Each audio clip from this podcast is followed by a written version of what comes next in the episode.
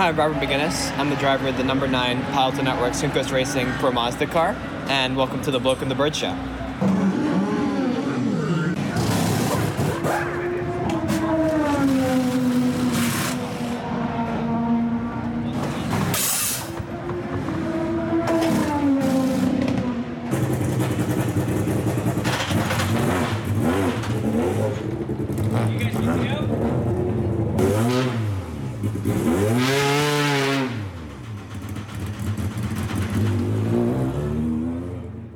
Hello, everyone, and welcome to the Bloke and the Bird Show, where we are at that traditional point in a season where everybody who talks about Formula One is scrambling to find things to talk about in Formula One.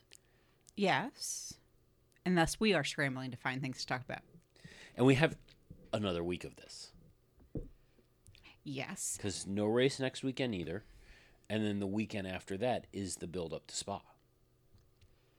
So once we start to do the build up for Spa, news will start coming fast and furiously. But that doesn't say that this week has been without news. Hasn't been with much news. You had to go looking for it. Well, there's been a, a wee bit of news that we'll get to. Okay. But it's not, I mean, we just haven't had the jam packed news week, which, you know, other than the fact that we ill time all of our vacations, I mean, it would be awesome if we took vacations during this period of time too. Yeah, but some people refuse to plan their calendars around the Formula One schedule. We've had talks about this, and they still refuse to listen to us. In particular, I'm talking about the city school district. Well, that's the biggest problem. it's our band director. He did not appreciate it when I told him, but F1 is off. You can't have band camp now. Yeah. So before we jump into everything, let's have a quick review of the standings at the Fantasy GP. At the start of the summer break, Patricia's The Bird team is in the lead of the Bloke and the Bird Fantasy GP League with 1,521 points. Michael is in second with 1,507 points. Phil's Team Rocket is in third with 1,466 points. Agro's Puppet Racing is in fourth with 1,441 points. With a tight battle for fifth with the boy at 1,256 points, and Richard's Fly Fast team with 1,241 points. We've got a few weeks until the action starts up again, but you can join us for the last half of the season by going to fantasygp.com and entering the league code 148-31491. I said it last week. I'll say it again. I love hearing me in first. I really thought that you would be like surpassed me so long ago, and you're closing the gap fast. Yeah. I mean, Well, you know, all it takes is one or two really bad weeks, and everything just gets flipped on its head, unless unfortunately you're the boy or Richard. But well, the boy's strategy is not working out for him. I'm not really sure he has much. Well, actually, his he told me what his strategy is. He picks the same driver for everything. Right in the prediction section. Yeah, because he figures that if he gets one of them right, he'll get a nearly for like if he picks the guy that wins first, he'll get the nearly for the second, and so he thinks that's good enough. And I'm like, but but but, yeah, yeah. So that, but that's his strategy. One driver, everything. and I think it's always the same driver. Quite possibly. All right, So, one of the things that are still being discussed and, and people are still trying to figure out is what the rules are going to look like for 2021. We are starting to move closer and closer to the time that this stuff needs to be sorted. And Chase Carey tells us that uh, things are progressing. Um, he thinks that they'll finalize the regulations and commercial package in the coming months once the right compromises are found. He says that the plan is now at the detail and compromise phase. is that opposed to the throw everything against the wall and see what sticks phase? No, I believe what what he's saying is that they have generally come together and agreed that there should be rules.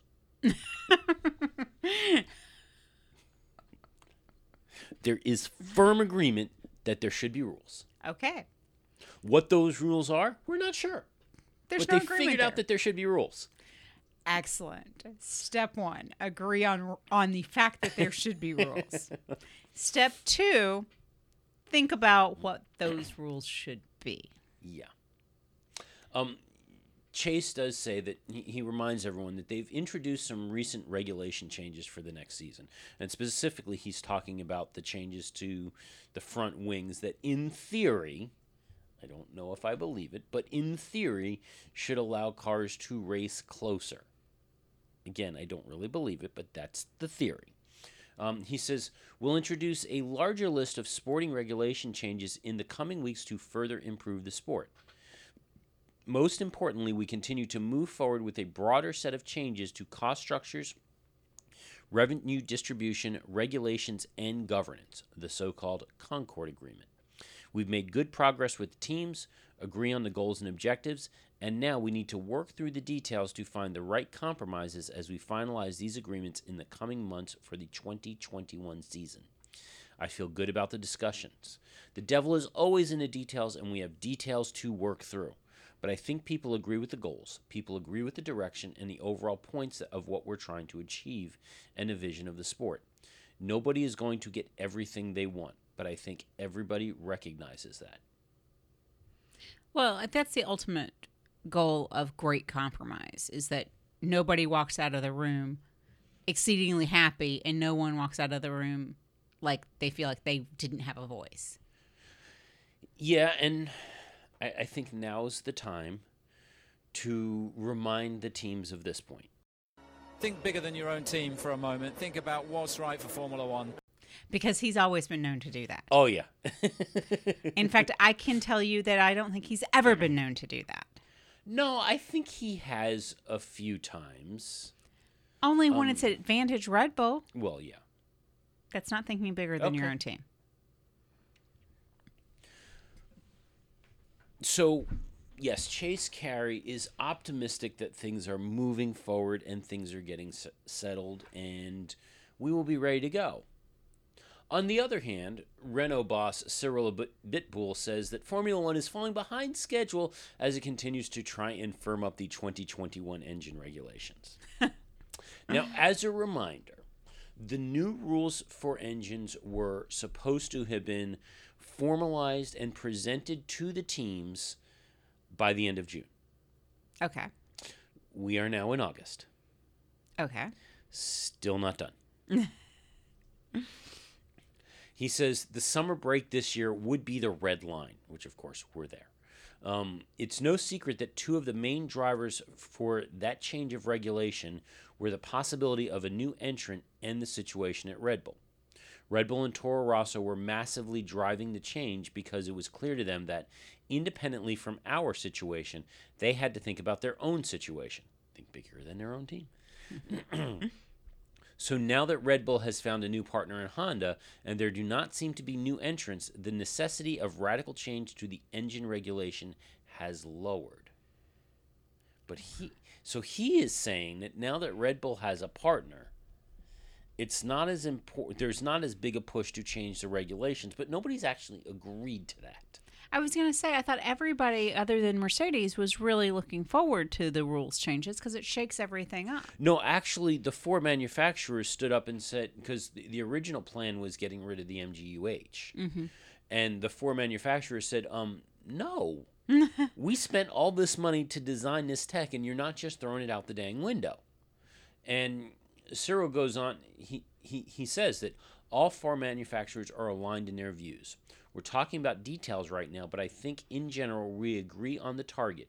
We agree it is better to keep the existing platform and that we can make a better job with it. Interesting. Yeah. He goes on to say, we still accept that we need to improve the power unit for other reasons, mainly for the show, for the customer teams, for the manufacturers in terms of cost also. And he also adds that Renault is in favor favor of keeping the MGUH. Interesting. He thinks that maybe the better direction would be to simplify the way the MGUK is being used, the way the energy deploys, the way it can contribute to the show rather than removing something. Now, every time I hear that phrase, contribute to the show or improving the show, I get concerned. Yep. Because it inorganically affects the racing. It does, and it in it impacts it in a way that, as we have seen, tends to come off a bit manufactured. That's the problem to me. Well, every time you hear enhance the show, you hear let's put sprinklers on the tracks. Yeah, there's that too. Same concept. Yeah. So while we were also talking about um, possible directions that Formula One can go, Ross Brawn w- was uh, speaking with the folks who maintain the F1 Fan Voice community website, which is one of Formula One Group's websites, but it's specifically obviously around the fans and talking to the fans. And Ross Brawn, one of the things that he said is that if in five years or 10 years' time, or whenever there is a need, desire, or wish to have a different type of power unit in Formula One, will do it. In particular, he said that there is nothing to stop the championship from switching to fully electric power in the future. Well, wait a minute. What would make them different than Formula E? Well, according to Alejandro Agag, who is the CEO of and, and founder of the Formula E series, he does say that there are some key differences between the two series and how they work. Um, he says that there's no competition between the two series and they are completely compatible series. Okay. Um, more than that, I'm not sure what the differentiator would be, but there's a little more to that. Okay. Um, what really had um, Alejandro upset is that as much as Ross wants to say that Formula E or, or Formula One could go electric in 10 seasons, they can't. Why can't they? Well, Formula E has an exclusive license with the FIA for 25 seasons, of which they're only four seasons into that license. Ah, He says the earliest that Formula One could go electric is 2039, and that's only if Formula E doesn't renew their agreement with the FIA then. And as of right now, he doesn't see any reason why they shouldn't renew it for longer. So, in terms of all electric racing series, Formula E has exclusivity until at least 2039. Okay, setting aside the fact that they've got this exclusivity and Formula One thus could not go all electric, keep in mind, I think Ross Brawn was saying that they could, as in physically could, not regulation could. I, but I- that's I don't my know. only defense of Ross Brawn there. But can we just take a step back and just wrap our heads around the fact that 2039 is really not that far in the future? Well, it is still 20 years away. Yeah, but at one point, like when we were younger, that was another lifetime. It's still 20 years away. There's a lot that could happen in both series in the next 20 years. Well, yeah, and I would hope so. I mean, think about where Formula One was 20 years ago. Mm-hmm. I mean, a lot can happen, and Formula E didn't exist 20 years ago. So, what I, if this was actually to play out, I see one of two things happening. What? Either one, the two series merge into one, Wonder Twins activate, uh, all of that, or number two, and and I have a feeling that they would fight this tooth and nail. That yes, in in exchange for Formula One going all electric, Formula E becomes a feeder series for Formula One, as opposed to a location where prospective and failed Formula One drivers go when they can't stay in Formula One. I think we have to ask the bigger question Okay. why would Formula One go all electric? Uh, well, there's there's two reasons. Okay.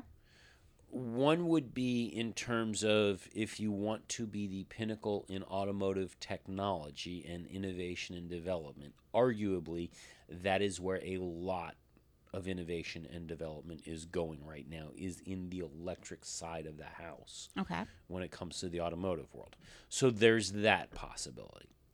Um, the other one, though, is as the general culture becomes more willing and open to electric powered vehicles, that may make Formula E more relevant than Formula One.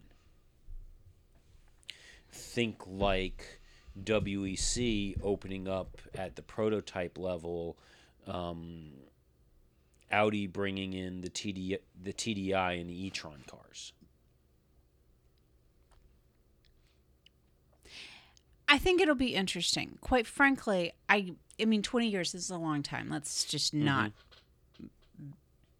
forget that. But I think one of the keys is you're going to have to start seeing more people following Formula E Well, th- and that have that growing as a population. Th- there's one other thing to remember around Formula E. Formula E is gaining teams from Mercedes. Mm-hmm. They've already gained a team from Audi. They've gained a team from Jaguar, and I think there's somebody else who is jumping in as well. But Mercedes moved to Formula E at the expense of their DTM team, which was extremely successful and extremely popular. Audi shifted over to Formula E at the expense of their World Endurance Championship team, which was a dominating powerhouse. No, there's that. So when you've got the manufacturers who are turning their attention to Formula E as opposed, and Renault's got a, a for, Formula ET as well. If they're attracting the manufacturers to come in, that also changes some of it too. Well, I think that one of the things that is interesting is the fact that Formula E is attracting manufacturers that have no interest in going to Formula One. Um, Audi's not in Formula One. Jag's not in Formula One. I mean, But Audi Audi has has been linked to potential bids for a while, and there was a lot of talk that if um, Volkswagen cheater diesel scandal hadn't happened, that Audi was going to make a move towards Formula One away from WEC. okay. So, yeah.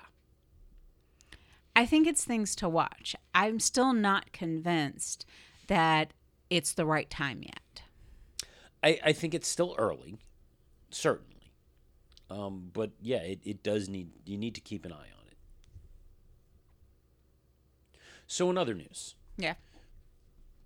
Chase Carey also said that when it comes to um, promoting future races, he says that they're not afraid of risk. Now, specifically, he's talking about um, Formula One taking a greater, well, taking an actual stake, I should say, in the promotion of specific events.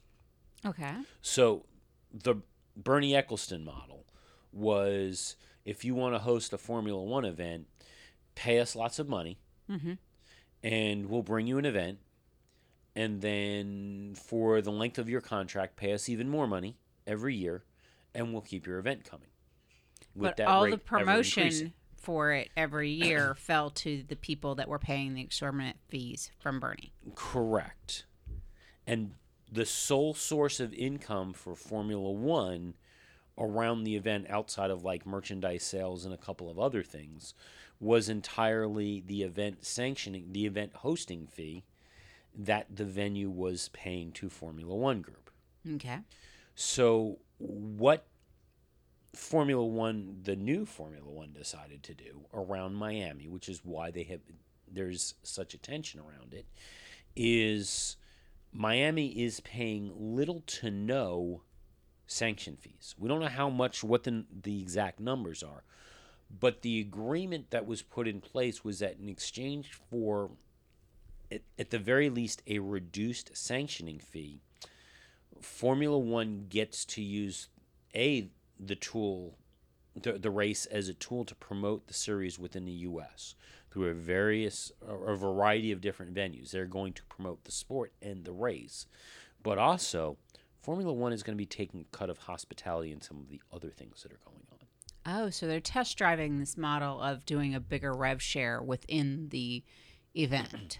Right. So they see this as, um, in Chase Carey's eyes, as he puts it, they're assuming some of the risk of hosting the event because their profits are now tied to the success of that event. Correct.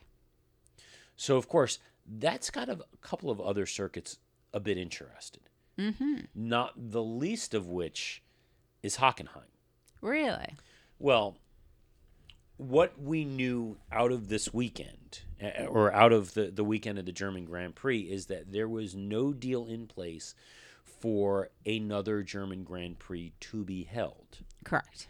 However, the this year's race in Hockenheim, they had 71,000 fans show up on race day, which yeah, compared to some venues doesn't sound huge except for the fact that that's also a 20% increase or, or, or that's 20% above the average of the 5 races that Hockenheim has held over the last 10 years because remember they're every other year.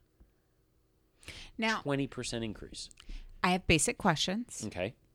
Was the 20% increase entirely made up of the Max Orange Wave? It potentially was. I mean, I that was a a silly question, but it was also kind of a serious question. Yeah. Because there's such a huge push around the the Dutch His block following. of people coming in, um, and them taking over an entire section, so they have that huge orange block. I mean, it's pretty impressive. Oh yeah. Um, and what what is your um, opinion about the possibility that the increase was had a bump to it because it was possibly and potentially the last German Grand Prix? That I don't know because I don't know how much it was promoted that way. And that's the big thing. If, if it was promoted that way and it was tugging on the heartstrings, maybe. but I don't know if it was truly promoted that way. Okay. So, um, if the race happened next year, so so there's there's a bunch of questions. One, we know Miami is not happening in 19. Might happen in 20, although there's rumblings that even that may start to fall apart Okay. because support at the city, at the local level, the city council supports it, um, but there may be a greater undercurrent of dissatisfaction over bringing a race into the city. So w- we'll see where that goes.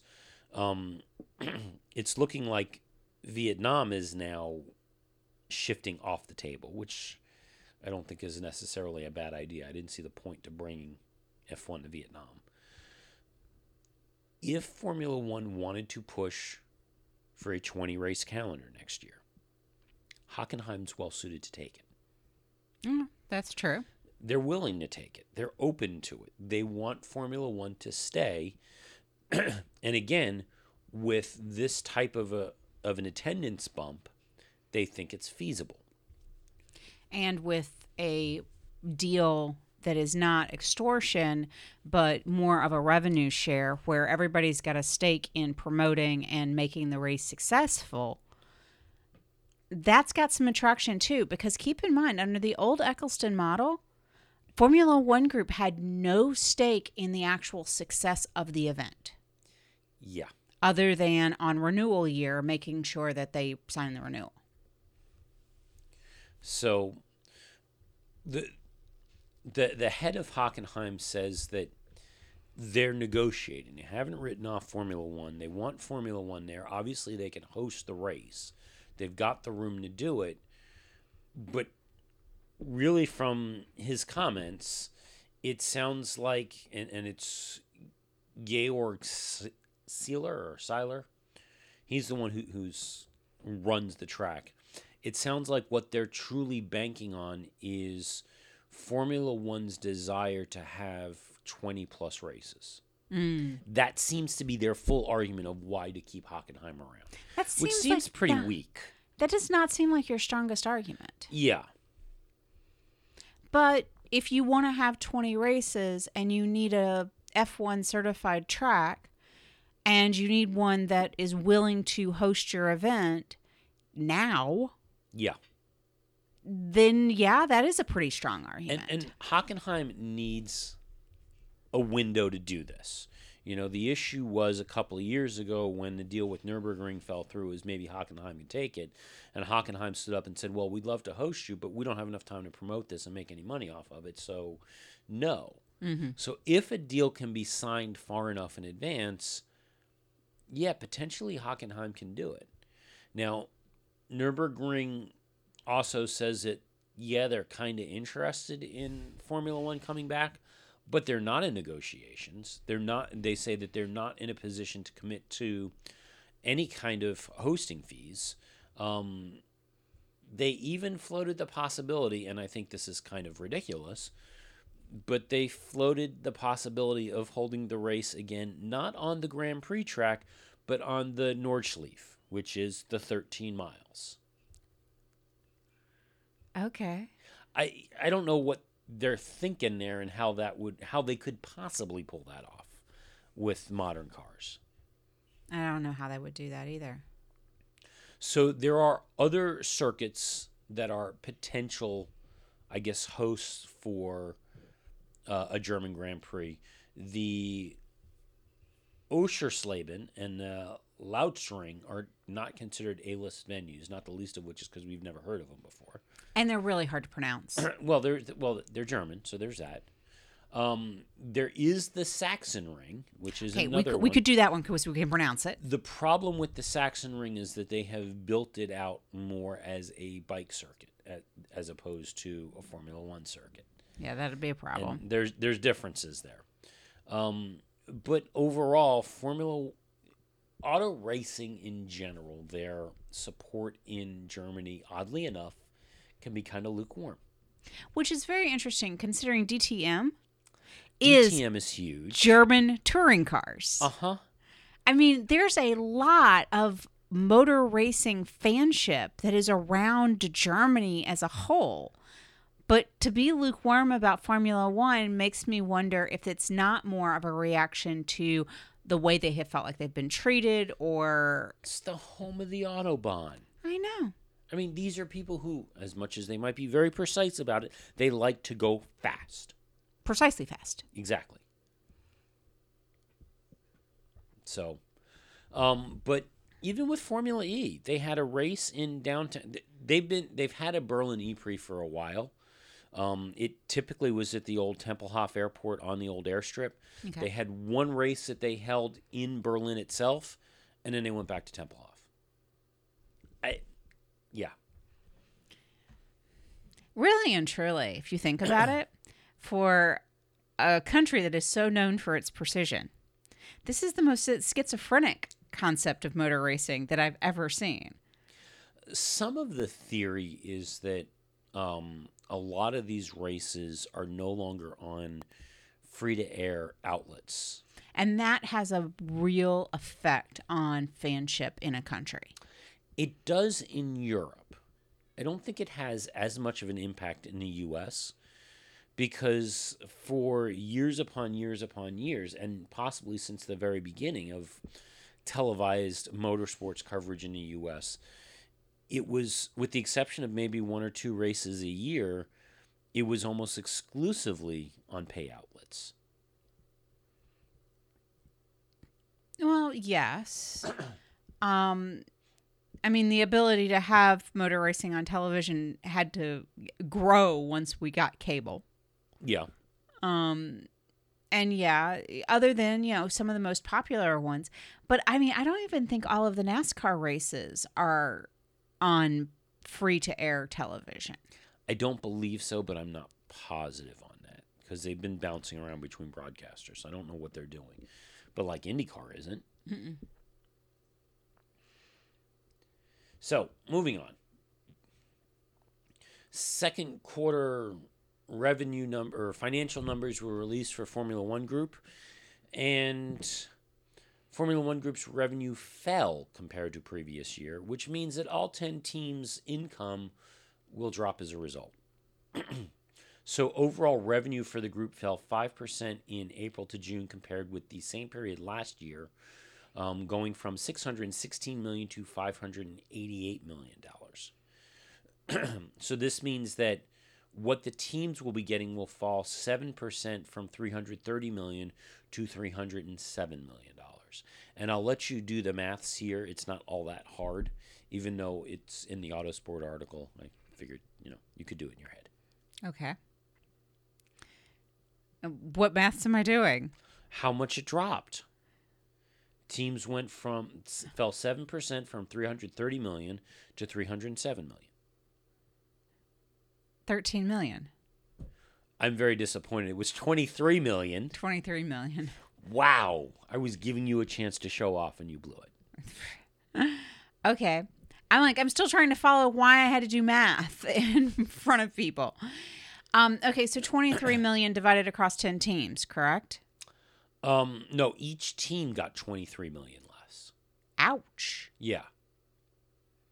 That's going to hurt some people like Williams a lot.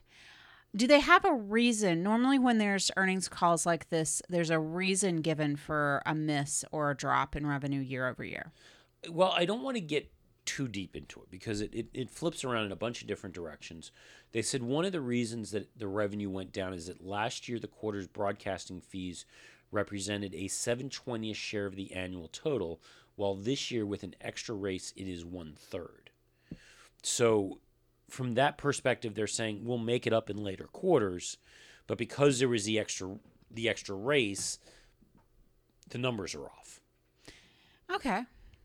I was just I was just curious if they saw a reason. If it's just a matter of it's a it's a timing thing, which is what that sounds like. It's probably not as distressing as they're really losing money. There were a bunch of other things. They said last year's second quarter included one extra flyaway race in Russia, and such events are typically more lucrative than races traveled to by road. However, that was partially offset by fee inflation in underlying contracts.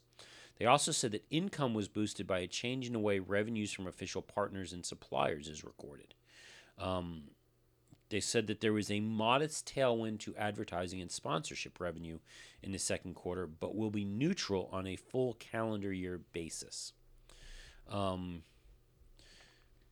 there were also Liberty added that cost of F1 revenue decreased modestly, driven by reduced team payments due to the pro rata recognition of such payments during the season, partially offset by increased costs associated with fan provided or associated with providing component parts to F2 teams and costs associated with fan engagement activities, freight, technical digi- technical activities, and digital media. Okay. And they also paid off $125 million in debt. Oh, well, that's, that's a big one there. That's part of it. So Force India. Yes.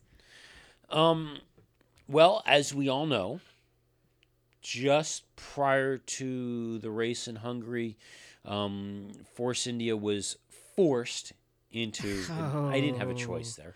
You were forced into it. I was in into administration uh, because they weren't paying their bills, and several potential buyers were circling around.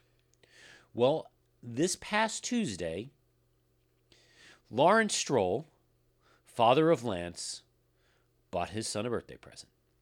Aw. Did he put a bow on it too? Um, no, that I, I'm guessing that's going to come this fall when Lawrence names Lance as Force India's newest driver, or whatever they're going to call the team. Possibly, Stroll racing. I, I was well. I was thinking probably probably Lance Racing Team or something like that. Daddy's Money's Racing. I, doubt they'll call it Daddy's Oh. Money's racing team. Um, Well, that's true. It was a consortium. He wasn't the only one, but he was the leader. Okay. So he's bought his his favorite son. I hope Lance only has one boy.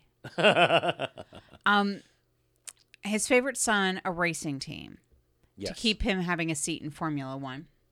But they currently have two drivers, right. one of which sued them and put them into administration. Um and the other is the up and coming upstart of Esteban Ocon. So naturally, if Daddy Stroll bought the team, Ocon's going to be looking for a seat. For starters, Ocon's going to be looking for a seat. You got to wonder as to whether or not he's going to keep Perez around. Now, on one hand, Perez has got to be thinking to himself, if I lose my seat, this is my own damn fault because I sued the team. Right. On the other side of it, though, since this is about to be Lance's team, does he want to be there? Yeah, that's that's. But where would he go? Formula E? Yeah, where all the other. you know, there was an old podcast out of Australia that was called the F1 Rejects. Uh-huh. I wonder if they're covering Formula E now. I don't know.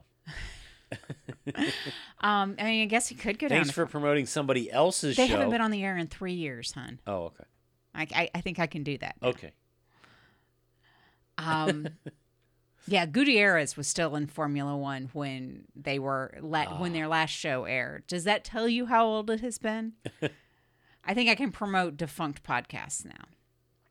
So the deal has been approved by FRP Advisory, who took over administration of the team. Um, when so they could approve it because VJ would have said no. Pre- well, basically, VJ has been pushed out at this point. Um, but Tuesday evening, the consortium, which was led by Lawrence Stroll um, and assembled with the assistance of Force India's chief operations officer, Otmar Szafnauer, and the team's senior management. Again, this was a mutiny Wow. clearly a mutiny. Now, the other folks that are part of this consortium are Canadian entrepreneur Andre Desmarais, Jonathan Dudman of Monaco Sports and Management, fashion business leader John Idol, telecommunications investor John McCaw Jr., who, by the way, should not be confused with his father, um, who was the one who started McCaw Cellular and made all their money selling off to AT&T. Okay. It, this is the son. Um, and financial expert Michael de Picciotto, as well as Lawrence's business business partner Silas Chou. Okay. Um, part of the deal, the existing creditors will be paid in full. I'm assuming that means that BWT will be getting money as well, as opposed to the deal where you know as long as they run with the logos on the team, that debt goes down. That's my assumption. Um, some of that also is that they are trying to figure out how to get themselves back in priority with their manufacturers who were not paying and were refusing to build the upgrade parts Right. Negotiations have started to start getting upgrade parts moving again because they can pay for them. But really, the question at this point becomes should the team continue down this route or just say, we're done, we're looking at 19? Well, I mean, b- I getting mean, yes, back in can the, do testing and yeah, but getting back in good standing with your manufacturers is probably prior, priority one. And anything that they can pick up and buy to keep them in good graces is going to be a good thing too. So this completely ends the influence that Vijay Mallya and um, his buddy over at Sahara, who's also in trouble, um, have over the team. So VJ has no more F1 connections. That's we are VJ prob- free. Assuming that this deal does not fall through, because the deal has been accepted. It has not been fully. It has not closed. Okay. Assuming it does not fall through, yeah, we could be seeing the end of Vijay Mallya in Formula One. Whoa. So free up more money for him to continue to hide. Well, yeah. Although he's losing another avenue of laundering his money. Well, he'll come up with a different way. Maybe he'll go to Formula E. I I'm doubt it. Yeah. I doubt it. Anyway, um, also happening a few weeks ago, as we talked about, Daniel Ricciardo throwing the biggest boulder of all into the driver pool, Yes. causing ripples in every direction. And one of the big questions has been why did Daniel leave Red Bull? He was so close. Why did he walk away? Um, Christian Horner and others say that this is probably due to the fact that um, he got the impression that the team was lining up around Max, and Daniel didn't want to play second fiddle to Max. I don't blame him. Yeah. Daniel said that he decided after a long flight to the U.S. that he wanted a change. Okay. It, this was basically a last minute decision. Wow. Um, within a week after the Hungar, well, around the time of the Hungarian Grand Prix, he told the team, he told everybody that he was close to signing with, with Red Bull. And Cyril Abiteboul came in out of nowhere and said, "Hey, let's talk," and made him an offer he can't refuse. His first, his oldest daughter. I don't know. I mean, I'm just saying because clearly he didn't refuse it. well, yeah. Um, no, I, I, I think you're right. I think he didn't want to play second fiddle to Max. I think that he wanted to. I think he had a good relationship with the Renault people because of their connection through the engine. I think he sees something going south with the Honda engine. Um, I fully predict that we're going to see Red Bull on the back row. Um, and I think he just doesn't want to be part of it. And, and I would not be surprised, knowing that the Aussies talk to each other, if Mark Webber didn't have some conversations with Daniel about, and, and hasn't had some conversations with Daniel over the last several months about the team and Red Bull and Helmut Marko's tendency to play favorites in that team and the impact it can have on the drivers. and I wouldn't be surprised either. I also go back to what I said when we originally announced this. When we get to next year, we're going to see if it is inspired like Lewis or a Fernando move. Well, speaking of Fernando, Yeah. So, on uh, F1's podcast, Beyond the Grid, which does not compete with ours because they do totally different stuff. Actually, a fairly fascinating podcast. But thanks for, you know, It's it. Well, that's why I wanted to point out it's a complimentary show to ours. I mentioned a defunct one and you yelled at me. Come on. Well, this past week, Christian Horner appeared on Beyond the Grid, and he was asked about you know you've you've got a seat. Would you consider um, Fernando Alonso for that seat? Now, I have a lot of respect for Tom Clarkson. Yes. Who hosts the show, other than the fact that a couple of times he called himself TC, and I thought that was lame. But I got a lot of t- respect for Tom Clarkson. He's been around Formula One for a while. He's seen everything that's going on. Why he would ask such a question like this?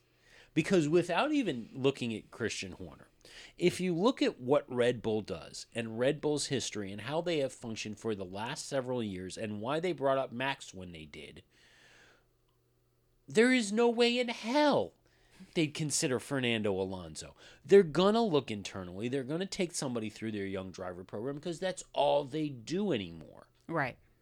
Now, th- that's the whole reason they built that program. So, why you would ask this question, eh, other than trying to fill time, I'm not sure. I think it's that incredible um, broadcaster alliance. It's this. It's this need that everybody has to do to try to figure out what where Fernando is going to wind up and how he can stay in F1. And they keep trying to make these different wild plays to keep him when he clearly is ready to go. Well, I guess the way Tom had phrased it was that, you know, this could be the po- n- never mind the fact that his last time he was in a Honda engine it was a dismal failure but Red Bull being Red Bull this could possibly be a way for Fernando to get back to the front of the grid Mm. again not really sure that Fernando would think that this is a great idea but here was Christian's response to this so Christian said I've got huge respect for Fernando. He's a great, fantastic driver, but it would be very difficult to see. He's tended to cause a bit of chaos wherever he's gone. I'm not sure it would be the healthiest thing for the team for Fernando to join. Our preference would be to continue to invest in youth rather than take a driver who is obviously close to the end of his career. Ouch! I mean, serious ouch. Yeah. So Christian went on to say that we're fortunate that we've got several drivers under contract that are great talents. I think we're going to sit back and evaluate what the situation is, see what comes out. It's an incredibly attractive car to be driving. I don't think we're going to be short of requests and offers. I think we'll look at everything. The preferred route will be to invest, as it has been so successful in home talent. Vettel, Verstappen, Ricciardo, Sainz, Gasly, they are all products of the junior program that have delivered for us. Both of those guys, Sainz and Gasly, are very quick drivers, so I think this just gives us an opportunity to take a breath. They're under contract anyway till the end of the summer or beyond. We'll look at the options available to us and make sure and make sure we make the right decision for the team. Yeah. I don't know why every pundit is trying to put Fernando in any other car whatsoever just to keep him in F1. In some ways, it's a way for them to talk about something. I guess. But I'm unimpressed. Okay. So we have a little more information about Niki Lauda, who, again, his condition is said to be improving dramatically daily. Excellent. Um, but what caused this, what sent this whole thing going, we have more information from Marco Idzko, head of AHK Vienna Hospital's Division of Pulmonology. He says that Mr. Lauda suffered from a so called hemorrhagic alveo- alveolitis. This is an inflammation of the alveoli, which are the air sacs inside the lungs, which has been accompanied by bleeding into the pulmonary tissue and respiratory tract. Um, Niki received immunosuppressive therapy therapy after he was taken ill, which led to a significant improvement in the respiratory situation, but then he was uh, affected by acute lung disease. Oh. So, this ultimately leads to the destruction and loss of functional lung tissue, and the patient is no longer able to absorb enough oxygen through his lungs. Um, there were further drug therapy options that they, there were fewer uh, drug therapy options that they could do at that point, so they put him on mechanical ventilation in an intensive care unit. Unfortunately, after 10 days in intensive care, because of a critical oxygen supply, therapy escalated. We had to perform a mechanical lung replacement, an ECMO, and extracorporeal membrane oxygenation, which means he was not at Hungary. No, he wasn't. No way he was. When they did this, Niki had a life expectancy of only a few days, which resulted in him being listed for a transplant and assigned a high lung allocation score that measures the urgency rating according to objective criteria. Um, we could assume that he would be assigned a suitable organ within the next few days, said thoracic surgeon Konrad Hoetzenecker, who performed the transplant last Thursday with Walter Klepetko and his team. The average waiting time in this case is five days. Wow. Yeah. Uh, we said it before, but if you don't think that Niki Lauda is one of the strongest people out there and a survivor across the board, you are wrong. Yeah. So our last story, over to IndyCar. Mm-hmm. Um, we talked last week about changes that were coming to the junior series with the, the departure of uh, Mazda as the title sponsor. Uh, some further changes are being made to the progression system and how things work. Uh, most notably, IndyCar has announced that they're going to use an F1 style super license guideline for the 2019 season. Okay. So this was brought about because, among other things, um, they added four additional teams in the current season.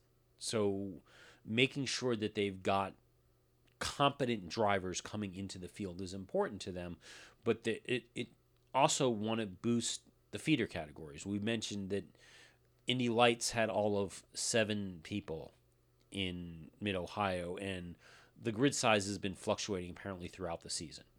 So now, under the new guidelines, drivers who have actively competed in Formula One and the NASCAR Cup Series will automatically be eligible for an IndyCar drive. Nothing else that they Fernando need to do. qualifies. Fernando qualifies. Somebody coming over from NASCAR automatically get it. Indy Lights competitors will be eligible if they have competed in one full season and finished in the top three of the championship. Okay. Drivers from outside those categories will be evaluated via their competitive record in Global Motorsport Series with a minimum of 30 points required over a two year period. So, if you're, say, rookie Robert Wickens, who is an ex Mercedes DTM driver, Formula 2 convert Jordan King, or single seat driver Rene Binder, who's driving for Juncos, you would have required a dispensation to earn a license if the system had been implemented ahead of 2018. Oh. Santino Ferrucci, who is considered to be an IndyCar switch, is believed to also require a dispensation to race in the series. Possibly running into your teammate and getting a race ban for driving without your gloves and while holding a cell phone might make it hard to get that dispensation. That might make it difficult. Don't Maybe. text and drive. Maybe. The other thing that's happening, um, they're going to implement a testing license, which will be gained once a driver has competed in eight Indy Lights events, unless they have scored two wins in the current season before that benchmark. And for a third tier Pro Mazda Series driver, well, just Pro Mazda Series driver, they can only be eligible for IndyCar testing after he or she has recorded three victories. Oh wow. Yeah, that that's kind of big there. That's impressive.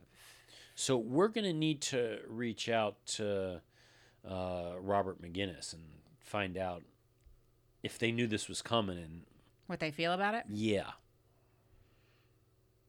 But it does open the door for his teammate Rinus VeeKay to get a testing license because he has won three of the Pro Mazda races. it does. the The other question is because if I understand correctly, if you if I if he wins the championship at the Pro Mazda level, that gives him a scholarship to move up to lights.